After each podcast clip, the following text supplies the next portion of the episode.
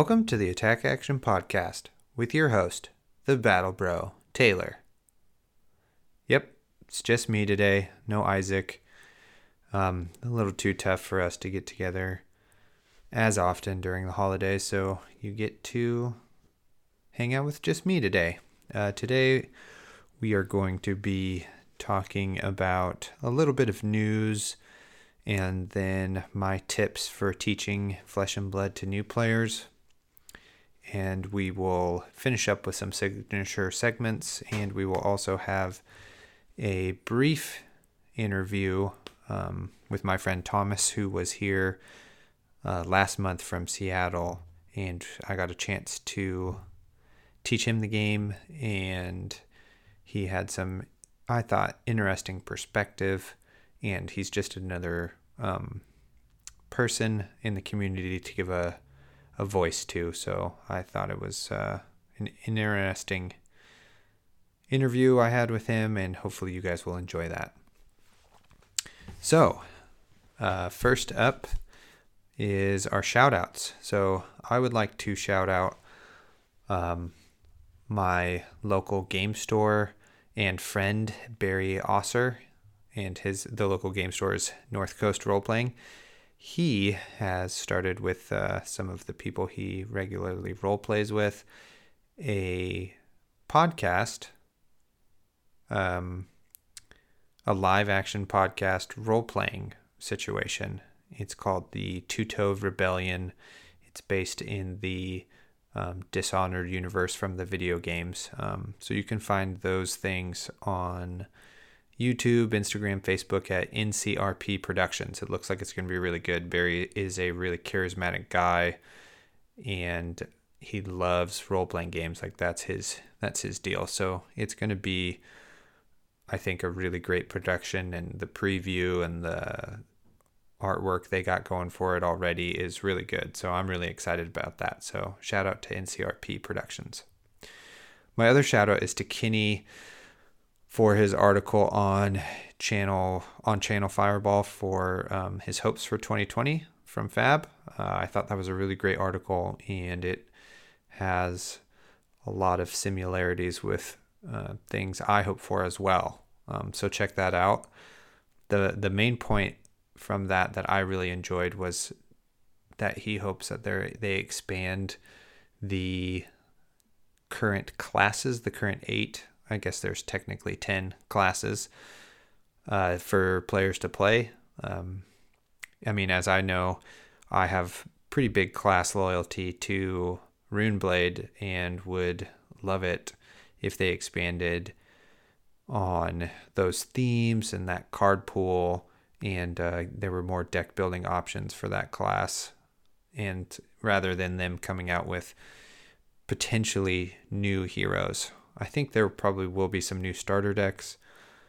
Uh, my guess is that they will be based on the adult versions of the heroes we got that are the young versions. Um, so maybe we'll get a adult Kassai, adult Kayo, adult Data Doll, which is kind of funny. Um, just Data Doll, maybe 2.0 and maybe the merchant or uh, Shiyana shapeshifter. So we'll see. Um, or maybe we'll get some heroes we haven't seen yet as adult versions. Who knows? But um, that's what I'm looking forward to um, in 2021 from Flesh and Blood. Speaking of 2021, we have a release date now for Monarch. That's going to be April 30th, a bit later than we thought it was going to be. We were all hoping for March for a release date, and now it's the absolute end of April, which um, around my household, April is our least favorite month for whatever reason. so at least there will be something to look forward to during that month. Which is pretty interesting in regards to I'm unsure what uh, LSS is going to do. Uh, until then, my guess is right that we do get some new hero starters um, or that sort of thing. But what I really think we can count on is that there will definitely be some more information after the new year um, some more concrete details they give us, maybe some more um, spoilers or just plans and that sort of thing. Um, so, also in the news, we know that Crucible is completely sold out and that LSS doesn't have any plans to reprint Crucible War. And there's mixed feelings in the community. Maybe not. Maybe it's just me. But most people feel like that's a pretty negative situation. And I'm not so sure about that. Like, uh, yeah, if I'm a new player, I would love to be able to get the third set, a box of it, the cards from it, um, and that sort of thing. Um, but if I'm a brand new player, if I were to just pick up the game today or this holiday season or the beginning of the new year, or I've only been playing for a couple of months, I would have plenty to play with with just Welcome to Rathe and Arcane Rising. Um, the fact that most people are probably going to be in a super small meta if they're allowed to congregate together anyway. Um, and most of the people in that in that little meta or in that area will have the exact same amount of access to cards. Now, if those cards in Crucible never get reprinted, like in Monarch or the sets after that, then there will be like an advantage worldwide to players that have been able to get those cards compared to players who haven't, potentially, right? Um, but it, the fact that Crucible isn't maybe going to get an unlimited print doesn't bother me too much. Um, mainly because if a community of flesh and blood players is starting up right now, they kind of are all on equal footing, so to speak. Um, it's only when we get to the highest level of competitive play, and we're talking worldwide here, that potentially not having access to those cards could affect the player base. But right now, people are still discovering the game um, still learning the card pool, etc. So I don't think that it is going to be as detrimental to the growth of the game as maybe some people think it is. Now, I totally could be wrong, and I fully admit that, but that's my opinion. And um, we're just going to move forward from that. So, anyway, a couple of other things here on the list I have is in the future here, starting in the new year in January, um, me and Isaac have started to film some of our in person games, and we are learning how to use video editing software and other things.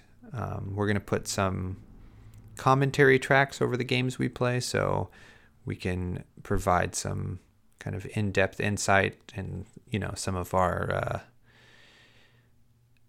uh, uh, kind of our whimsy that we're known for and just our you know our podcast vibes over our uh, gameplay videos. So look for those coming out. Um, i'll make sure that there's an announcement on our social medias and that sort of thing.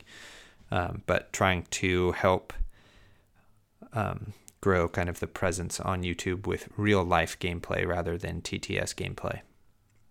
Um, speaking of social media, I have started up an Instagram for the podcast, so you can find us on Instagram at the Attack Action Podcast. Please give us a follow over there if that is your preferred social media outlet. I know everybody has um, different ones that they like and don't like and that sort of thing. So we're over there now for uh, for you to check out.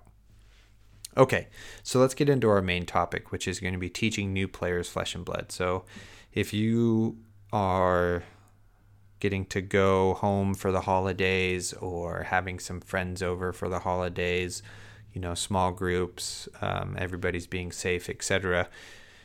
You might want to be teaching your cousin or your friend who you haven't seen in a couple of months um, flesh and blood because you want someone to play with. So, um, these are going to be some of my methods and pointers uh, for teaching flesh and blood. So, first off, obviously, you want to give a quick quick overview of the game and the mechanics.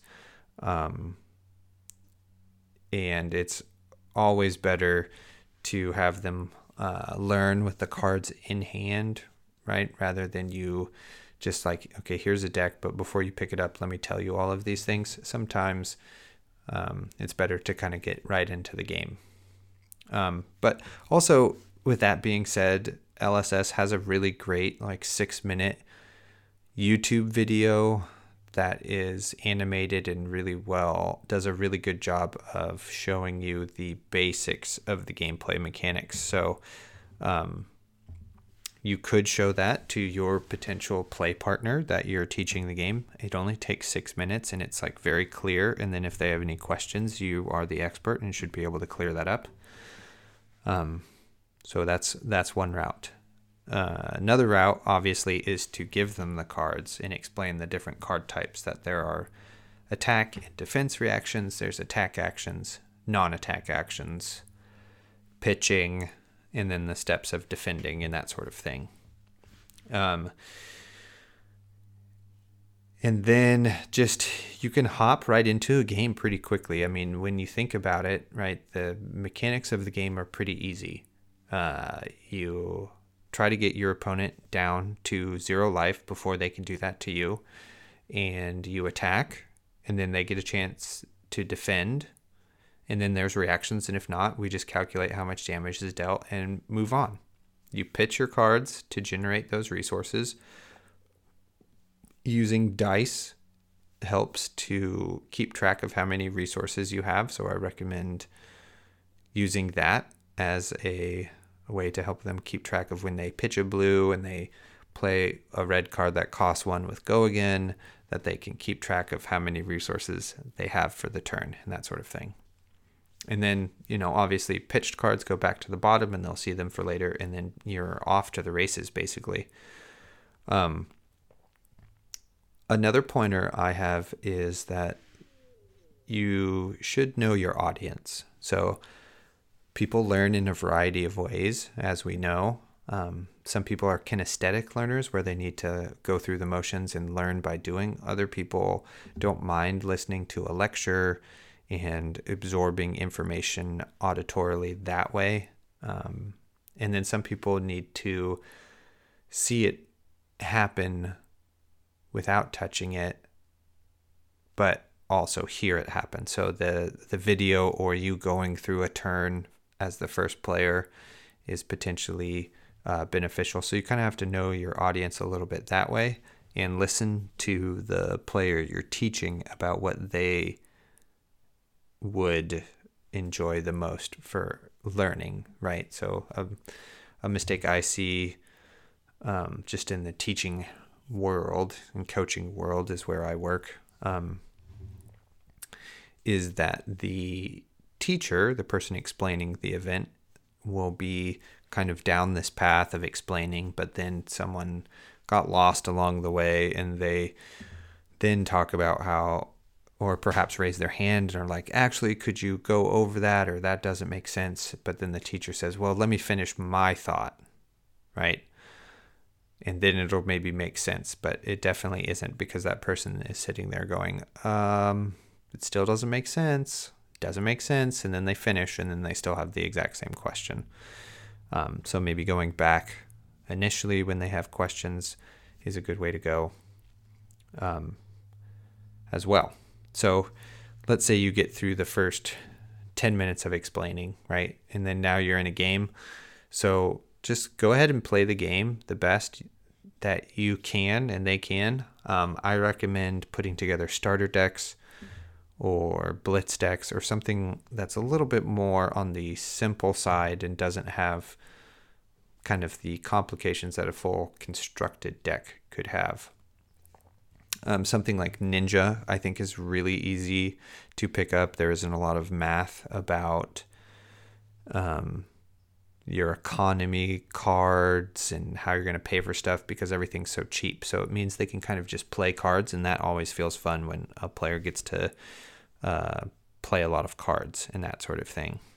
Um, with that too, when you're when you're with your partner playing an actual game, it's fine for them to make mistakes.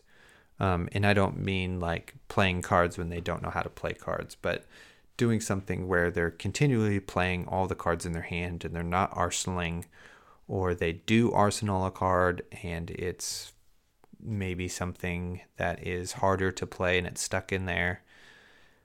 Um, those sort of moments are really good for them, or they don't overblock a certain attack for the character to stop a hit effect.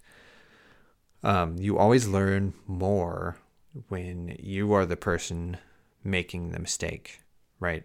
If you were to do a thing and then the person who's the expert across from you just says, Well, do you really want to do that? Because there's all of these decisions involved in that. And if you do that, then I'll do this, etc. The better play right here is this, right?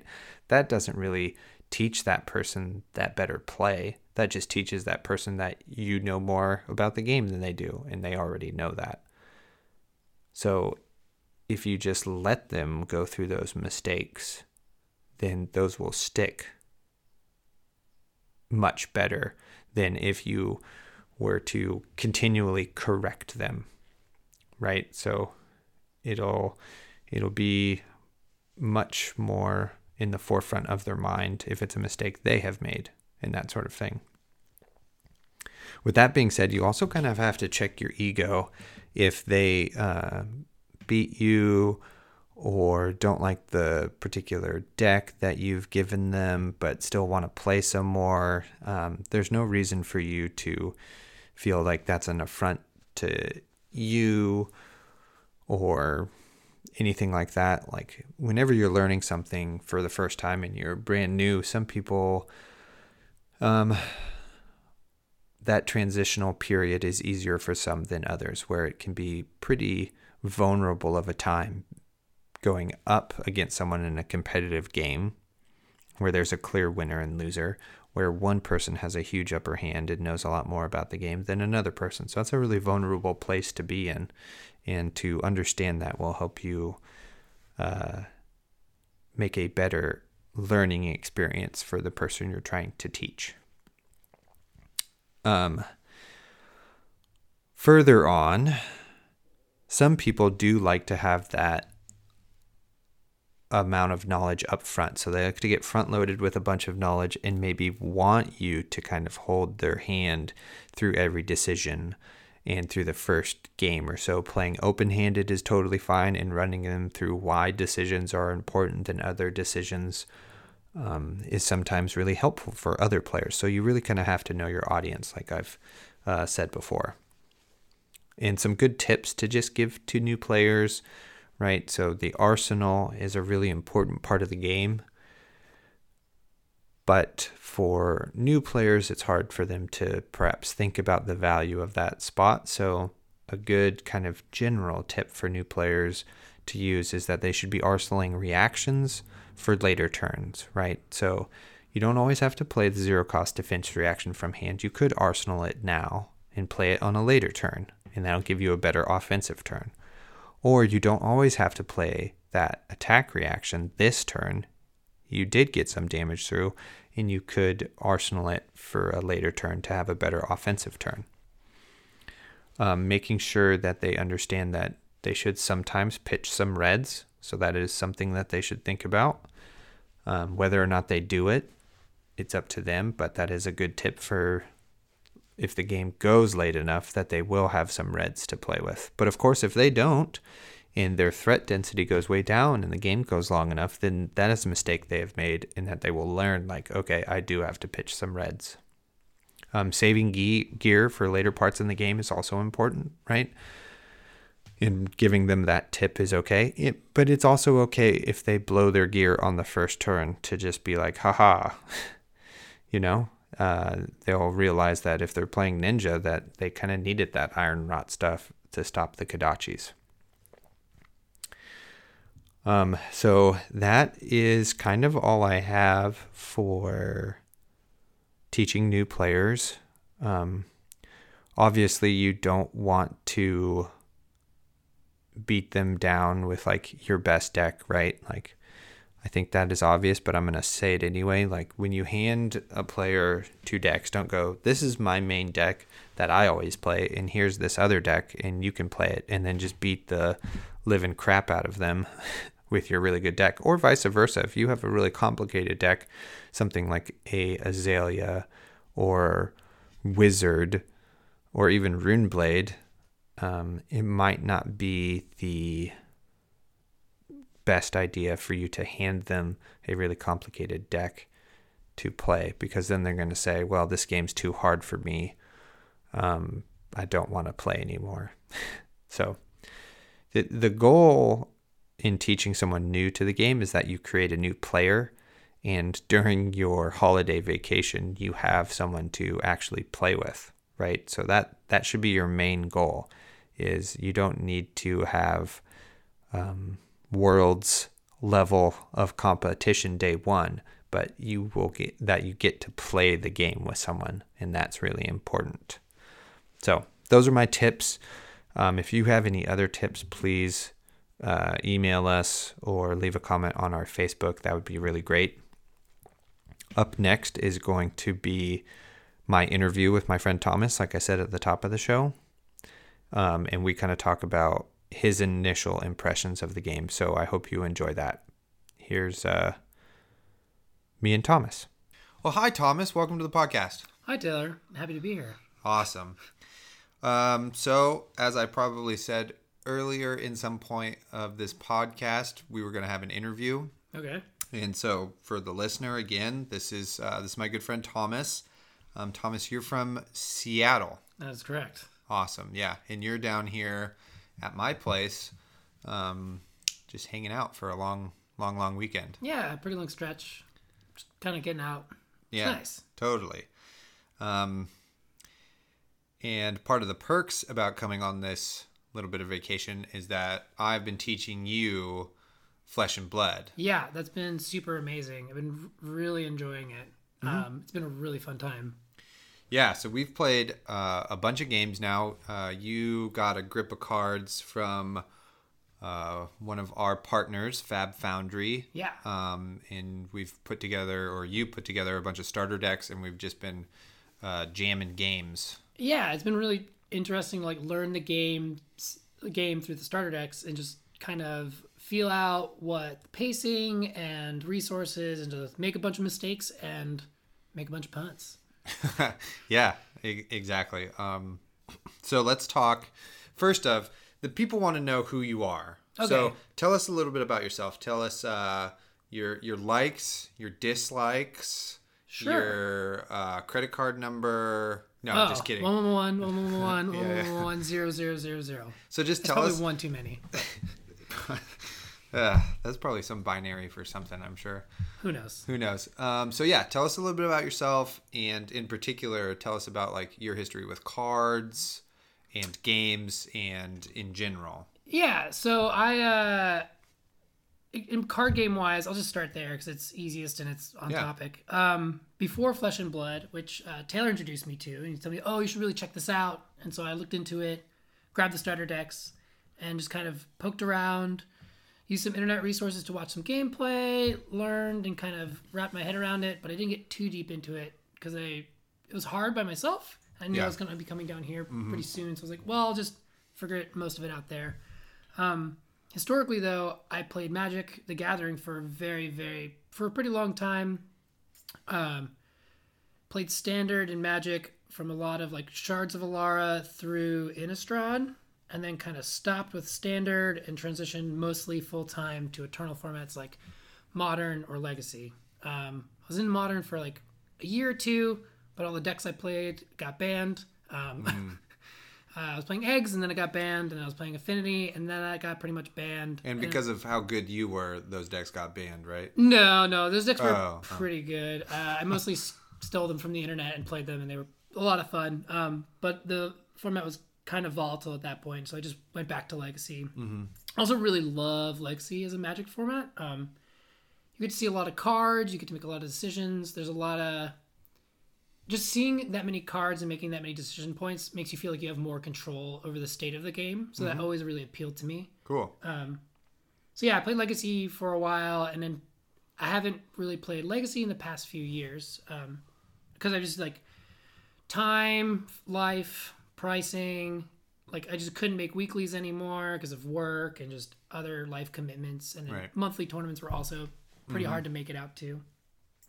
Um, and so yeah, in Legacy, uh, primarily I played a lot of a lot of things. Um, mostly for played a lot of Storm, even when it was bad, and played a lot of Rug, Burn. Um, this, none of this probably means anything to you, right? I know what some of that stuff is. Okay. Uh, And maybe our audience does too. Yeah, But- for so, sure. uh, that's what you're talking about is like a bunch of different styles, kind of. of yeah, decks, types right? of decks Yeah. in in Legacy, um, and then also like Dredge because I play like playing Degenerate combo, um, and yeah, so like more of like a kind of aggressive style of Magic player with like I'm want to present threats and I'm not really worried about answers. Sure.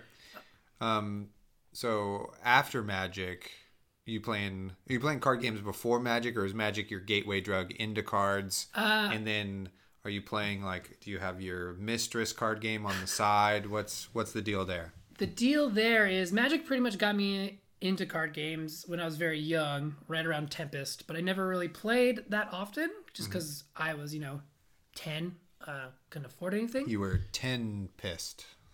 Uh, all right, well, well, I'll give that one to you. Um, and then Magic mostly.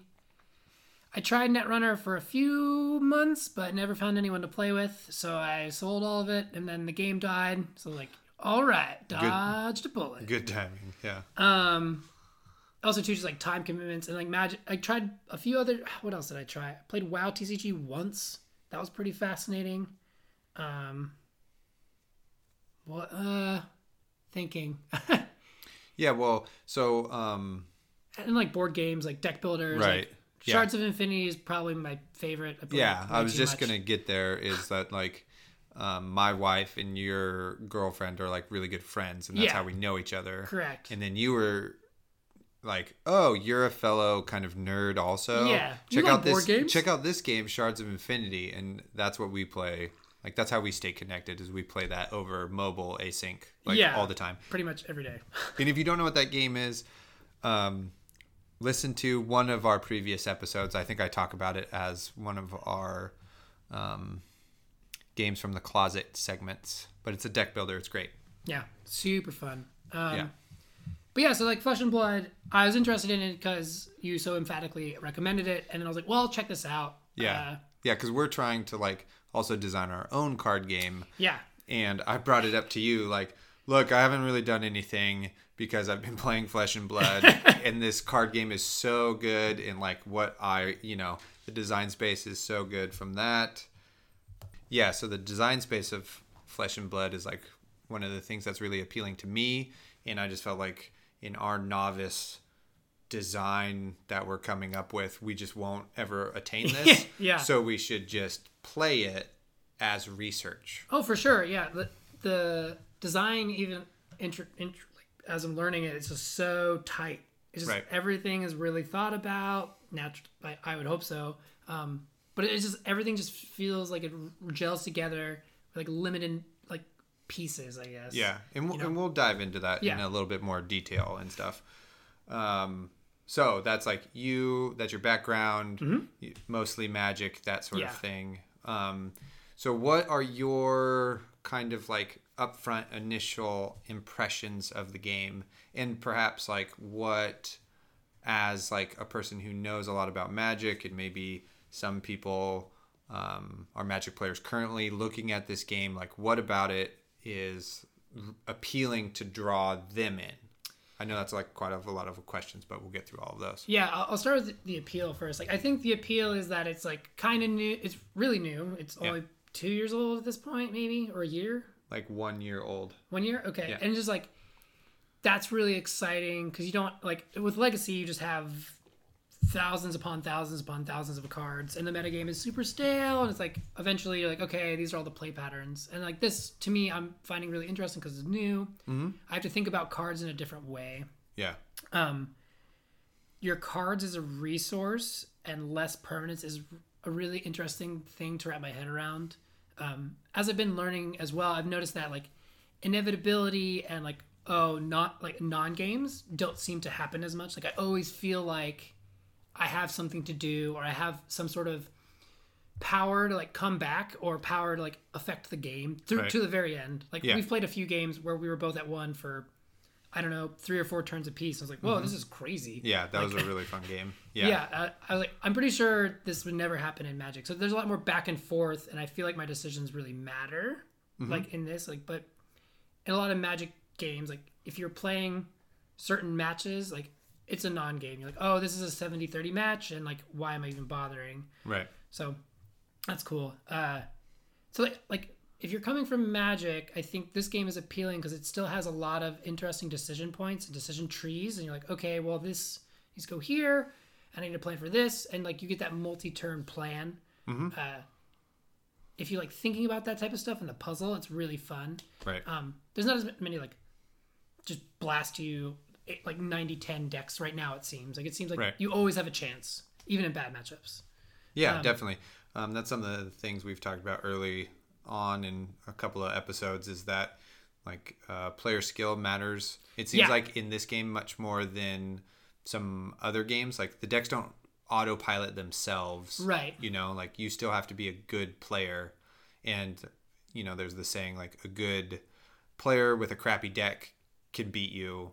Yes. But a bad player with a good deck uh, is probably not going to beat you if Yeah. you're like more skilled. Yeah, know? and I think too I, the format is really appealing to me as well. It's like one game because in, in Magic you play most of your games sideboarded. Right. So like you when you go to if you were to go to a tournament, you need to like think about the metagame, prepare for the metagame, and then you might just hit some bad matchups and your day's over. You're like, oh cool, I ran into my two worst matchups and I didn't see any of my sideboard cards and so I lost. Right. Uh, which feels ugh.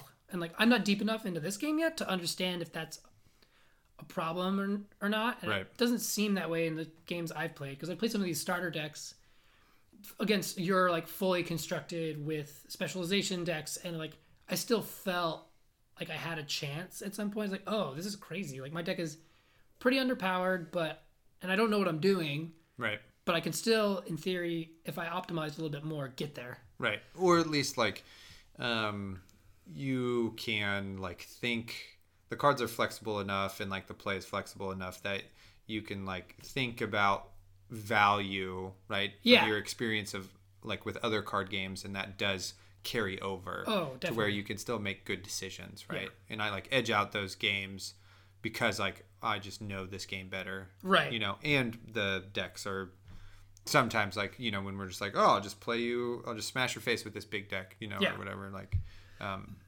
that does happen Yeah. so what do you so so what are more of your like kind of in, initial impressions you know so we can Of go Flesh like and Blood? yeah yeah yeah Um, it's uh like what what's kind of setting it apart for you compared to like other card games I think know? the yeah, I think the like way games kind of go and like how you manage your cards really matters. Your small hand size. At first, I thought that was going to be like a detriment, and it was going to be kind of weird, but like it actually is very uh, elegant. Is kind of how I feel about yeah it. Like it's it's surprising with four cards how big your decision tree is Yeah, it's right? crazy. Yeah. I, I really enjoy that. And I'm like, oh man, I'm making so many mistakes. And Mm-hmm. like to me, learning a new thing or learning and like is really fun. And so I'm really enjoying that learning process with Flesh and Blood. And I feel like there's plenty to learn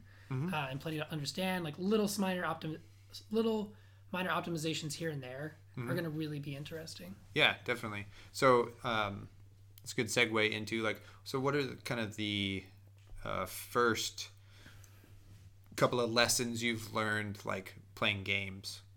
Uh, Flesh and Blood games. Yeah, definitely. Yeah. So like if you know if, if you're going to talk to another new player and you're like oh these are things you need to look out for and know about right Yeah, uh, a big one is uh, use your arsenal. I have been failing to do that quite a bit, and have slowly like you don't feel it at first, but you're like, man, I'm so far behind. But if you realize that if you would have been arsenaling like the whole time, you would have been eking out that value the whole game. Mm-hmm. And I think that's the other another part of why it's also appealing. Like a lot of small decisions really add up over time, so it kind of punishes mistakes, but it, it makes you think about the long term. Um, other interesting things I've noticed, like three is like the magic number and for so what me. yeah so what do you mean by the three being the magic number It's like the threshold for card value. Like to me, if like three, what I've noticed is like if I have uh, a card that attacks for three, I know that it's going to probably get a defense card for three. And like two, they have to decide if they want to spend a three and like not get in equal exchange. Mm-hmm. And then that, that three is that threshold. And then when you bump up to four, now they have to spend two cards right for your one card. And that's where you start to eke out all these small minor edges over time. Um, and like, that's how I've been evaluating. Like, oh, if I do three damage, that's good because it matches up well against all of their best defense cards. So they have to use it. And if they're using a two defense card, I still get it one in. right Um, Yeah, and it, and just to kind of delve into that layer a little bit deeper, it's also interesting because like f- for damage, right? Yeah. you could go like three is okay, and then you go to four, and that's better, and then you can go the other way too. Is when you go down to two damage, that's also like pretty good because then, like you said, defense defense values to block with are less efficient. yeah. And then you could go one more tick, and then you go to one, and it's like, well, I'm not going to burn a whole card for one. Yeah. Right. And So it- yeah, so like my first few games with Ninja, I was like, holy moly, Kodachi's crazy because Yeah. I'm just like chipping away, chipping away, chipping away, and it feels pretty good when you Kodachi them and they pitch like a three. And like, oh, I didn't really. The only thing I'm really spending resources on is my pitch to get my Kodachis going. Mm-hmm. So like, it feels like a good exchange when you're Kodachiing them a lot. yeah, it yeah it feels good early because you're like cool doing a little bit of damage, and it feels good really late in the game. Yeah, Because they can't afford to um, not take another friggin' hole in their side from your Kodachis. yeah. So like that's been really interesting. Uh, what other things have I learned? Well, then in like defense, right, from three has that has a slightly different kind of dichotomy than attack. So like Yeah. just the bigger the defense, kind of the better it gets to a certain degree, depending on what your opponent is doing. Yeah, And it gets exponentially worse. The f- like the smaller you get from three. Like once you get to defense value two, right? Like Yeah. I remember telling you before we were starting to play, I was like, okay, defense for three is huge. Defense for two is also huge, in that it's hugely worse. And you Yeah. were like, whatever, it's like one one number away. like how Oh, bad could it be? And it's like so much worse. yeah, as, as I was playing, I was like, oh, I understand now. It like Yeah. became so much more evident. Uh, so yeah, Arsenal was the big one. Three is the magic number. Like thinking about card resources has been really fascinating. I'm like starting to roll that around in my brain about like cards for cards and like what that means and how your card exchanges work out. Uh, I got to think about that a lot more. okay. But like, Because I was gonna like, okay, explain what your Oh, sure. what's the early theory on that? Um, if you are attacking and you're pitching, your attack, if it's if it's an attack action card, and you're pitching a card, that attack action is worth two cards. So in order to end up equal in the exchange, your best, the best case scenario for you is they block with two, and Right. then you're even. Yeah. And that's like to me that seems great. Um, but a lot of times if you're pitching like a two to attack with a two cost attack action, you're down two cards. They blocked with one. You're kind of like, I'm down a card, but you also are getting more card velocity through your deck because you're replacing cards at the end of your turn. So there's like a lot for me to like think about and unpack there, like what the advantages are, how good is seeing more cards in your deck, and does it really matter? Like all that type of stuff is really interesting. Um, Yeah, so uh, for people who maybe don't know, what do you mean by card velocity? Oh, just like how many cards you see every turn. So like it like the format I mostly played in Magic Legacy, like seeing a bunch of cards is really valuable because you have more information, more decision trees, more opportunity. It's it basically translates into more opportunity to do something, and that that is always great. Right. Yeah. So in Flesh and Blood, like there's not a lot of draw power, right? There's very few cards that draw you a card. So Yes. if you can kind of play out or pitch four cards or three cards and arsenal a card, Yeah. right? So then draw, being able to draw four cards consistently, right, gets you through your deck faster. And like we've talked about um, in previous episodes, like when you're constructing your deck and thinking about your deck strategy, you really got to think whole deck strategy Yes. right? Like every card in Flesh and Blood is in there to help you win the game. Like in some other card games, it's like, well, I got like these cards that kind of like do some stuff, but really I'm just trying to get to my like silver bullets, and there's only like Yeah. three of those, Right. You your, know, your utility, or you're like, oh, I have a tutor target that I'm gonna go get because it wins me the game, or like a toolbox. yeah, like- exactly. Um, whereas it's not really like that in Flesh and Blood. Like you need to see kind of all of your cards, Yeah. you know, Yeah. it- to to an extent. Yeah, I think some can be like mechanologist to me from just a glance seems like a toolboxy style class. Like you can probably like run a bunch of singleton items that way with Dash's uh, class ability. I'm probably butchering terminology. Yeah, here. so mechanologist cards have an ability on them uh, boost. So as an additional cost to play the card, you can banish the top card of your deck, and if that is also a mechanologist card, your attack gains go again. Right. I'm not speaking about that one. I'm speaking more about like Dash's thing where you get to choose an item from your deck Oh, right, and start right. with it. Her hero yeah, ability. her hero ability. Yep. That's the one. There you go. Um, like I said, butchering terminology. Yeah, got New it. player. No, it's all right. That's why I'm here. Good. That's great. Show host. Yeah. Anyway. Uh, but yeah. Uh, so like to me, she seems like a interesting, can be built maybe. Haven't even touched deck construction because it's very scary. Uh, ability to toolbox out your deck because you're like, oh well, I know I'm gonna be playing wizard or uh, arc knight or runeblade, um, and so you start with the arcane item. I can't remember the name of it right now. Uh, Aether Sync. That Aether one. Sync. Yeah. Yeah.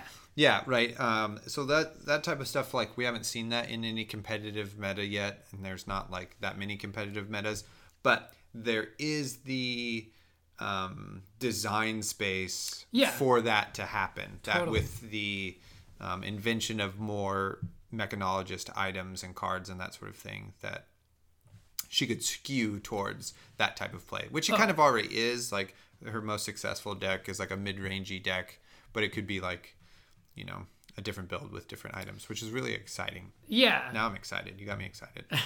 Yeah, I mean, well, but you only start right, but you have so much Right. velocity and op that you can probably find it. yeah. Like you're boosting through your deck and opting other stuff, and you're like, okay, well, I want to just get rid of this and just churn through the, all of my cards. Yeah. Um, and so it just seems like yeah, you get all this side bonus. Um, so she's been pretty fast. I've been pretty fascinated by Dash and Mechanologist, at least initially, and a few others, but we'll get into that. Um, Yeah. other things that I'm like trying to wrap my head around. Uh, other things I'm learning. What else? What else? Oh, blocking. I still don't quite understand when to block correctly, and I'm working on that. But it's, uh, I think it's because I've been playing against a lot of warrior with you, and like so I am trying to wrap my head around. Do I play into the swing, or do I kind of hold back and call you out of just like, no, you don't have it, um, and evaluating those board states and it's like what the resource constraints are around a turn and learning that has been pretty fascinating So you mean by that like uh, how many resources they potentially have and what they can do with those? yeah Is what you like mean? yeah and like sequencing and your cards are your resources like i'm more used to permanent resources so hand management becomes way more important and i have to wrap my head around oh well i can't use this card i have to use it to pay for other cards Mm-hmm. and how i walk that razor is really interesting that Yeah. line of like oh i can't uh, uh, uh. Yeah, I I think my tip on that um, that I've I feel like I haven't reiterated that to you, but maybe you know uh, maybe I have. But it's like you have to do the math of right, like the potential amount of damage that your opponent could do versus the potential amount of damage you can do with your cards. Yeah. Right. So that's what you're weighing back and forth when you're defending. It's like, okay, am I going to take six? Okay, that's pretty tough. But I'm going to deal 12. I'm going to threaten 12. Right. So you So get that's that six back for free. yeah, maybe. Like I'll if they don't want to take damage, I get four cards, right? Yeah. So you're like maybe muting their turn if you hold on to those cards. Yeah. You know. Yeah, that kind of goes into the next thing that I'm kind of wrapping my head around is like how tempo or like aggress- aggression and defense goes back and forth. Yeah. And it's been kind of a mind kind of been messing with my head and like how you break serve on these type of things and just playing a mm-hmm. few turns like I was noticing with some I was just like I would have an attack but then I couldn't keep the pressure up to capitalize on my me being on the attack Right. and like breaking serve back like seems very important and like how you manage what side of the coin you're on of attack and defense and properly understanding that like i've done like i'm gonna just keep attacking Yeah. and then i'm just like oh I, i'm very dead because like I, I was just like wasting reds like yeah like i think the first few games of ninja's like yeah just keep going just keep going i Yeah. don't care if it gets in i'm getting cards out of your hand Yeah. like yeah that's good Yeah. but then i'm like oh no it's not good Yeah. Now my attacks only do one. yeah. You know. Yeah. Yeah. Definitely. Um. Uh. Oh dang! I forgot what I was gonna say on that. What were we talking about? We're talking about How about you identifying when you need to like break serve and go on the attack Oh, Like making be on the defense? yeah, making all those like kind of um, small advantageous things. Like, oh, okay, now I'm left with I took two damage and I use two cards and I have two cards left in hand, right? So like maybe a mistake is to use both of those cards to attack, Yeah. right? But maybe a better play would be to use one to just chip a little damage in or get a card and then arsenal the other one. Yeah. So now, right, like we talked about with card velocity, now you're actually seeing five cards on your next turn Right. rather than just 4 mm-hmm. And even if you had to block with all four, you're still seeing five again because you have one in arsenal. Yeah. You know, and so that those like tiny things, you kind of have to hold yourself back. Is kind of what it is. Yeah, right? I'm not, I'm not very good at that yet. yeah, and and gain those that tiny advantage back to maybe where your life total gets a little closer, um, or that you can like you get a really big defense reaction in Arsenal and you just Right. shut down their turn for just basically one card in Arsenal, and now you get to hold on to three cards. Yeah. right? I've yeah. had a few turns like that. I was like, oh, this is really powerful. Like now, this one thing, I, I like, I guess overpower is a perfect example. You burn two cards, or wait, no, uh, Mm-hmm. the overpower the um not overpower. The defense unmovable. unmovable. Yeah. That one. Um, because it's like blocks for six or seven from Arsenal for the one of the versions. the yellow. the yellow. So red unmovable costs three, defense for seven, and then if it's played from Arsenal, it gets plus one. So then defense for eight. Yeah, which is pretty crazy against like warrior. I was like, oh, that just shuts everything down, and I only burned one card from hand. Mm-hmm. Totally, and, And it doesn't trigger Arsenal. reprise because it's from Arsenal. Yeah. Yep. And like those like small minor lessons have been really interesting. Of just like, oh, okay, how do I win these card exchanges? And like, still very new, still trying to feel out a lot of reading, a lot of reading cards. Yeah, totally. Yeah, and, and since the game kind of really goes down to, you know, maybe both players are, you know, one player's at eight and the other one's at five. You know, making Yeah. those tiny adjustments like really matter to Yeah. to make sure you can have some momentum in that like final quarter of the game in the fourth quarter. Yeah, You like know what I, I mean? don't know if we've had any blowouts this whole time. There might have been one where it was like thirteen. dead, Yeah, but- maybe. I feel like I was ahead pretty well in one of my Viserai matchups against you, and I just like had the winning combo, and then you know used my health as a resource, went down to low life, Yeah, and then just kept my cards and and then just won. Right. So Yeah, then yeah, like the end of the game winds up being like four to zero, but it's like not actually that close. know? anyway, um, what else you got on you? Because you made a lot of notes. yeah. Always underutilized weapons as like some classes. Um, and this like also just speaks to the design of a lot of these. Like as ninja, like I was really incentivized to Kodachi because it said go again, and I became really enamored with go again because I'm like, oh, I get to do a bunch of stuff. Yeah. This is great. Yeah. Um, but that was actually I think a trap because now when I play other classes, I'm like in my head I'm sequencing so I'm like, oh I get to do this one, do that one, do this one. I'm like, oh no no no no no. Doesn't have go again. I need to just be like slow and steady and use my weapon to like save my cards, which is something I haven't been picking up on. But like the way Ninja leads you to use the Kodachi, like kinda and go again. I used Kodachis a lot, but then when I was playing like Brute, I like never used Club because I just didn't think mm-hmm. about it, and I was like, oh, two, no go again, Ugh, get out of here, this Yeah. sucks. Yeah, like totally. But it attacks for four, which is like you know. the magic number that we Yeah. were talking about earlier. Yeah. That, like I realized after like that was the game where I kind of was like, oh, three is the magic number. Like, and Mm-hmm. it made more sense to, or at least in my mind, in my framework as I'm learning, it Right. made it became more valuable after playing and not using club and thinking back that I probably should have used club to just hit Mm-hmm. Yeah. for four. Yeah, because romping club costs two, attacks for four, and then if you've discarded um, an attack of six, Six. that has a value attack value of six, then it gets plus one, so then it's two for five, which is um, pretty good. Yeah, Um, but it's like good on its own yeah. as well, you know. I feel like the trigger though doesn't happen unless you've attacked with an attack action card. So Mm-hmm. it feels like you shouldn't be focusing on the plus one at all. You should like just get to like this is like the purity of it of or what its purpose is is like two resources attack for 4 And if this happens, nice. Mm-hmm. Yeah. But a lot of times brute doesn't have a lot of go again, so you don't like get that opportunity to get the little extra plus one. Yeah. Maybe I need to play it more. I probably need to play it more to understand. But yeah there's definitely like a lot of nuance there and it's and you can get to that like uh two for five uh situation but um that's a different rabbit hole to Yeah. go down Also, just evaluating cards has been uh, difficult, I think, for me because all, a lot of the cards have the same name but do different things. Mm-hmm.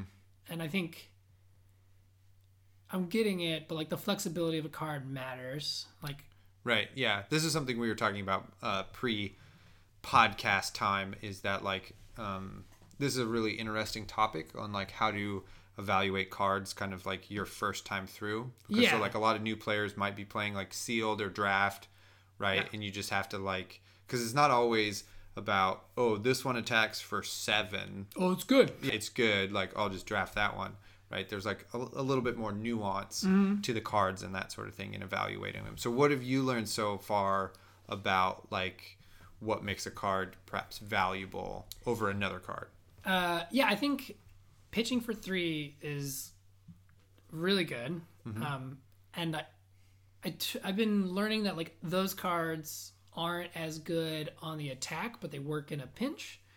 right and there's some exceptions to that obviously Um, Sure. for sure Yeah. but yeah Yeah, these are like general like card evaluation guidelines. Like, Mm-hmm. oh, you pitch for three and you cost zero Yeah. is like crazy good in my opinion. yeah Um, especially if it defends for three then too. Yeah, and then yeah. to me that like that right now, since I'm learning, like that sort of I pitch for three, I cost zero, and I defend for three is great. I don't really care even then what the attack value is or like a lot of the text on the text box. I'm just like, you do almost all the things I want you to do. You generate resources for other cards, you cost no pitching to play, and you defend for three. Like mm-hmm. you're good at all stages of the game well, however much damage you do or whatever's in their text box is just a bonus at that point. Like Right. just so flexible, mm-hmm. I- at least in my very infantile understanding of the game. Like Yeah. those modes and those areas of the game, it's like oh, you just work. Yeah. Yep.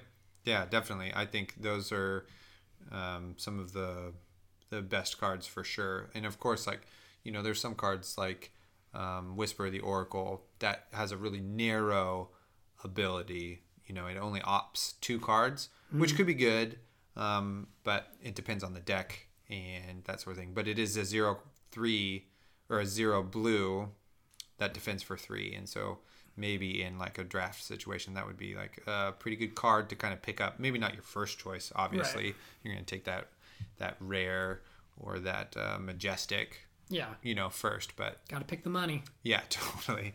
Um, but those are those would be good cards to think about putting in the deck also in Yeah. that format. Yeah, definitely. Uh, so what else we got going on here? Um, I might have talked about this already, but like, oh yeah, go again and steady pressure. Oh yeah, that was the thing. I'm like ah Like tempo, right? yeah, like tempo, like yeah, just like if I can consistently pressure you, that's valuable because I'm up. If I can make you pitch cards, I, I don't know. I think I think I think I've already talked about this, but just like I was saying, how I was enamored with Go again, Mm-hmm. but then I slowly realized that I should just be working on applying consistent pressure and stocking Arsenal maybe instead of just like like vomiting my hand every turn with go again chains I'm just like oh cool do this and but like Mm-hmm. losing out on the extra card I get to see from stowing away an arsenal and just kind of holding back a bit Yeah. just kind of like I, th- I think that's a, a common early player to the game uh, mistake. yeah I don't want to use the word mistake, but uh, I don't have a better one at the moment. Because then, if you're going to run out of all your red cards, right, mm-hmm. then once the game gets later, right, once you get to that fourth quarter, all of your attacks, you just have m- much less, many less threats left in your deck yeah to threaten your opponent with and try to get into the win, right? Right, So yeah. then, if they can just easily like block out all of your attacks, then you're gaining no ground. Or if you're not going to push through enough damage, then they can't. You know, they're not going to feel your pressure, and then they can um, attack you. You know, so yeah I think that's what you're talking about. Yeah, right. yeah, Is yeah. like sometimes you're going to have to instead of just always pitching blues, sometimes you need to pitch reds, so you see those cards later. feels Which so bad yeah. Oh, excuse me. Uh, which is what like um, is part of my game plan in our most recent like um, you played my control Viserai deck and I very played. hard Yeah, it's re- pretty tough. But I like helped. You know, I coached you through half of that game yeah which helped and it wound up being a really good game and you got the hang of it but that was my strategy in that warrior as i played the warrior matchup like i made sure i pitched my routes and my other specialization cards like Singing Steelblade and glint um, and Steelblade Supremacy iron song determination like all my best cards i made sure like early game i pitched those because Yeah. i knew those were going to come back and have like way more value at the end of the game Yeah, I think. Right. Oh, that's the other thing that's really interesting to me about this game is like how your deck and what you pitch for resources you see again, yeah right? Like mm-hmm. that's pretty interesting to me because like that. Yeah, like that the decision you make on the early turns matters. matters. yeah, exactly. And I think I think that's also cool. Like there's a, I think it's more viable in Blitz right now because, um, deck sizes are smaller. yeah, totally. you that see more cards. yeah that you can you could stack your deck right? Mm-hmm. You could survive like the first half of the game and then. Um, all of a sudden, just like flip the switch and like, okay, here we go. Here's here's the four card combo I set up. Turn one, two, and four. You know, to Yeah. get these four cards. Now you're screwed, bro. That's so crazy. You know, then that's like a whole. That's such a cool part of the game to me. That that's like a, another level of play, right? Yeah. is that you could do something like that. yeah, I, the levels of play with this game feel really exciting. Um, I'm like looking forward to playing more, and like when I get back home, just like finding a group and like seeing seeing how much they play and all that type of stuff. Um, Yeah. So if you're in the Seattle area, yeah, hit Thomas up. You're on Discord now, right? I am. Yeah. So what's your handle on Discord? Uh, I don't even remember. It's Void. I know. Is that. it okay? Yeah. I, I, I, I wasn't It's sure. with a zero instead of an O, though, right? Yeah, Yeah. and I wasn't sure if there's a ha- like a pound and a number. I could, like, Oh, so- I don't like, know. There's so many services that do that to find the account, you know, Oh, right. I think you can just put Void. Yeah, and it'll find it. I think so. Like I know, like my Blizzard ID and like my Riot ID are like my name, and then pound a bunch of numbers so that there's no name collision. People can be who they want to be. Um, Yep. It is Void with a zero yeah, instead of an O. yeah, cool. Yeah, I'm on the Discord now. Um, gonna try to just hoover up as much information as possible and learn as much as I can. I don't yeah i'm gonna probably just do a bunch of research when i get home on like play and when they meet i'm pretty busy overall with like work and just life stuff. So I don't know how often I'm gonna play, but Yeah, they'll hit you up and you guys can figure that out. yeah. So, uh, what deck? So now that you've played, you've played every class but Guardian and Wizard. Which is unfortunate because Wizard sounds crazy appealing to me because I was a storm pilot for so many years. Yeah. Um, but so then, other than Wizard, uh, what other decks are you excited about and why? Or I guess not. I guess not decks, but heroes. Heroes, okay, um, or classes, I guess. Yeah, either. Yeah. All right. Yeah. Yeah. Um, Ninja to me seems really cool because you just kind of chip away at them over the course of the game, and it can set up these intr- intricate like combo chains and like go Mm-hmm. real vertical and big if you have to, but you don't need to, Right. and you're just like slowly cutting them down. Um, not so into brute right now because I don't quite get it, which is pretty amazing because I don't know, it's like on paper or like presented, it looks kind of brutish of like, oh, you're just a meathead, but I'm like, oh, I don't get it.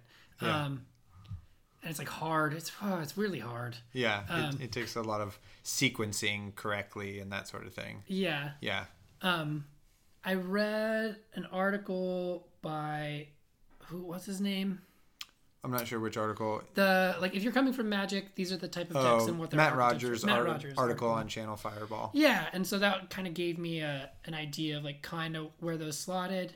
I don't know enough to like know, but like other anyways, um but the heroes I'm like pretty interested in right now are Warrior seems pretty uh, most a lot of them.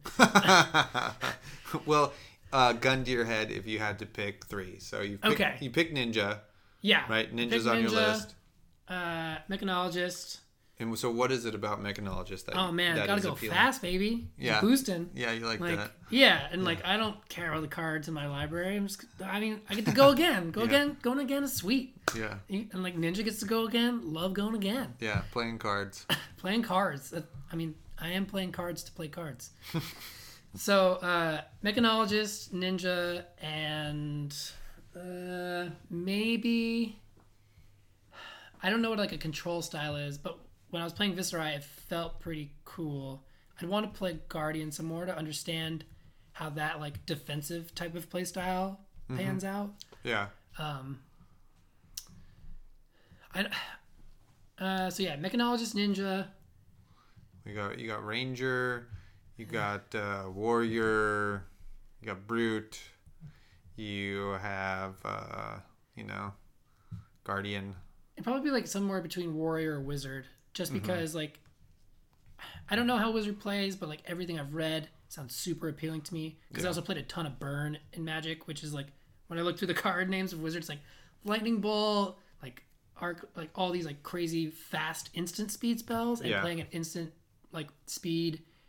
For me, makes me feel like I have a ton of control over my game state, and I get to like m- I get to make the decision on when I'm doing the damage. Yeah, Um, so probably those three, unless like Guardian is super cool. So like Ninja, Mechanologist, and probably Wizard Blind. Cool.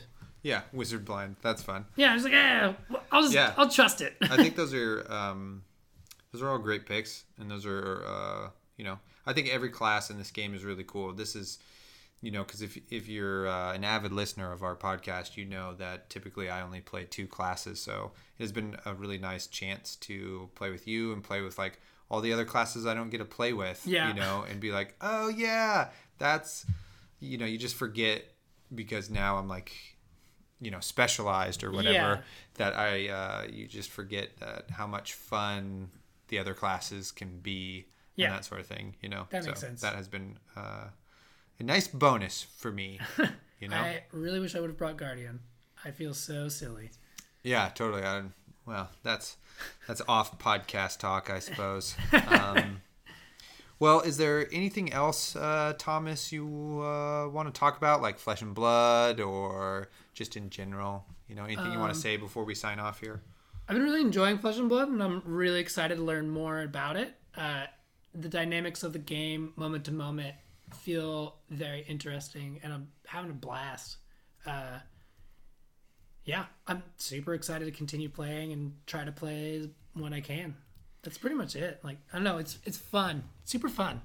Yeah, it is. It is really fun, and I've been having a ton of fun with you, and I'm excited to uh, play some more games. You're still here for like a, another day, so, I think so, yeah. Yeah, yeah, yeah. We'll definitely try to get some more games in Speed way. play, make a bunch of mistakes, learn Yeah. a lot. Yeah, totally. Um, well, great, man. I really appreciate you sitting down with me and being on the podcast and Yeah. Letting me pick your brain and letting Cool. the people know um, your thoughts on it and that sort of thing. I think that's valuable information, especially for the amount of new players that are coming into the game um, from the unlimited releases and in Europe and and all that other stuff. So Yeah. I really Thank- appreciate it. Thank you. I thank you for asking me all this and introducing me to this very wonderful, exciting game. Cool, yeah. And then look for the game me and Thomas design in like 2030. We'll get there. Yeah, totally. One you heard, day. you heard it here first, though, on uh, in in uh, November 2020. So we 10 called years. it ten years.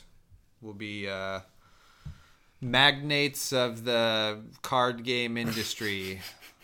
I don't know. All right. Thanks, Thomas. Thanks, Taylor. All right, welcome back. I hope you enjoyed that interview. Um, get at Thomas on Discord, uh, and all that stuff. So here we go. Uh, this is the last part of the show. This is uh, where we usually have our signature segments. Um, there's no Isaac today, obviously, so we won't have Riddle Me This with Isaac, but I do have a Pick Pass Pray for everyone and a game from the closet. So, Pick Pass Pray is our draft format where I'm going to give you three cards, and I obviously don't have a co host this time to have uh, any sort of parody with, but you can do this at home and just look up the cards yourself and figure out which one you would like. So, we just recently um, had our Battle Bros tournament for the month of December. Um, and part of that, part of my Christmas present to uh, the play group was I got an unlimited box of Arcane Rising, and we drafted half of that, and we have saved the other half for later. Um, so these were some of the cards that I um, got in packs. Dropped one. Have the physical cards. Embarrassing, but it wouldn't be an attack action podcast without some sort of weird moment in it. So there it is. Um, anyway, so these are going to be three cards. Draft scenario. You're going to pick one, you're going to pass one, and you're going to pray that you get one back. Um, I may have done some of these before, but uh, good practice regardless. So our first card we have is Push the Point Red. Costs one, defends for two, attacks for four. And it has a text box that reads If the last attack on the combat on this combat chain hit, push the point gets plus two. So in Arcane Rising, if potentially you have um, an attack with go again, like a uh, Sic 'Em Shot or something like that, and then you play, and that hits, and then you play push the point, it will do, it'll actually be one for six, which is really powerful in draft. Our second card we have is Vigor Rush Blue. Costs one, pitches for three, defends for two, attack for two. And it reads If you have played a non attack action card this turn, Vigor Rush gains Go Again. Pretty interesting. I think that's a really great card for Rune Blade when you play something like um, maybe Oath of the Arknight, then you play Vigor Rush does pop your Runechants, but then you can swing in with Nebula Blade um, and still get the buffed Nebula Blade from Oath of the Arknight. It's just kind of a good mix up. And our third and final card is Moonwish, the yellow version. Costs two, pitches for two, defends for two, attacks for four, and it reads You may put a card from your hand on top of your deck rather than pay Moonwish's resource cost. If Moonwish hits, search your deck for a card named Sunkiss, reveal it, and put it into your hand. Then shuffle your deck. So an attack for four is pretty annoying um, because that maybe takes two cards to defend and for it not to hit. And your opponent doesn't know in a draft scenario whether or not you've drafted Sunkiss and will then have it in your hand to be able to play. Um, and this was a scenario I was in in our draft. I definitely did wind up drafting two yellow Moonwishes, and I got a red Sunkiss, um, which was pretty fun. So, those are our three cards. Which one are you going to pick? Which one are you going to pass? And which one are you going to pray you get back? My choices are going to be I'm going to pick push the point. Um, one for six is really good, and the fact that most cards are going to hit in a draft scenario where generics are much more desirable than perhaps the class cards are, uh, it'll be pretty easy to get your first attack to hit. Then I am going to pray that Vigor Rush comes back. I think that's a pretty good blue. And then, kind of late in the game, um, an attack for two with Go Again uh, could be pretty devastating um, since you'll be pitching it early. And then I'm going to pass Moonwish. I definitely gambled in our most recent draft that Sun Kiss was going to come up, and it did in my third pack. Um, but I don't think that is going to be the case always. So let us know on Facebook or Instagram uh, or email us at the Attack Action Podcast what your picks were going to be for Pick Pass Pray. All right, our last part of the show here is a game from the closet. Now, I believe it's my turn. And if it's not, well, Isaac isn't here to refute my claim. So, my game from the closet this week is Railroad Ink. Now, I picked that game because it's a really nice game to play um, with family and friends around the holidays. It's pretty low stress um, and is really easy to teach. So, what the game is, it's called a roll and write. So, like Yahtzee, Yahtzee is a roll and write. Um, you roll some dice and then you write down what comes out on those dice. But the, the dice are custom and they have different um, railways and roadways on them with different shapes. And then you get this dry erase grid, basically, and you need to use the symbols that show up on the dice to make railways and roadways. That's hard to say. um, you need to connect those together to these different parts on your dry erase board. And you play for seven rounds, and then there's a way to score points at the end of the game. And uh, the person with most points wins. Now, what's really nice about it is that every player takes their turn simultaneously. So someone rolls the dice, and then everybody gets to figure out the puzzle of how to most efficiently use the symbols on the dice to maximize your turn. But everybody does it at the same time, and it's kind of this nice, like oh gosh, that wasn't what I really needed. It wasn't really what you needed. Nice. We're we're suffering together, kind of this shared uh, puzzle, and it winds up making a very interesting uh, pattern on your player board when you have all these roads and railways interconnecting and spidering out together. So, and the fact that it has really nice components, a dry erase board, um, means that you're not going through paper and uh, it's very reusable, which I really like. So that's my game from the closet. It's Railroad Ink. So, anyway, um, that's our show. I hope you guys enjoyed it. If this is your first episode of the Attack Action Podcast, please know that there are seven more before this um, and give those a listen. Tell your friends, etc. Um, oh gosh, a shout out I forgot at the beginning of the show. I'm not going to re-record this, but something I forgot to shout out at the beginning is we now have listeners from Finland. So shout out to our listeners from Finland. I have known a few Finnish people in my life, particularly, I have a pretty good friend now who lives in Canada in Whitehorse, Pia, and she just had uh, a new son, Aldo. Um, and she's just a great person. And everybody I've met from Finland has been really awesome. You seem like you have a cool country. I want to go there someday. So shout out to you guys in Finland. Keep up the good work.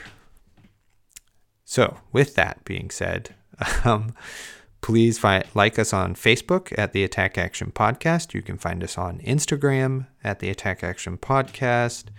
Send us an email if you want at the Attack Action Podcast at gmail.com. Um, we would love to hear from you, the listener. Um, improvements you want to hear from us in the show, things you liked, um, you just really anything, anything on your mind. Please uh, send us something. but if you don't want to, that's okay too.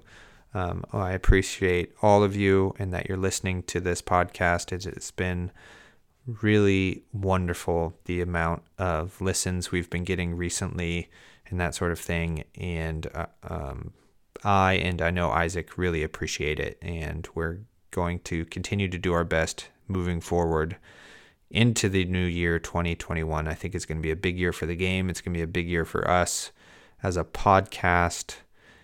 Um, and that sort of thing. So look forward to kind of new and better content coming out this new year. We're really excited. We're going to have, we're lining up some interviews to do on the podcast from uh, kind of community members here in the US to kind of give them more of a voice and that sort of thing. And then uh, look for our YouTube videos of our in life gameplay. Get to see our very attractive fingernails and wrists and that sort of thing. So, thanks again, and we'll catch you in the new year. Bye bye.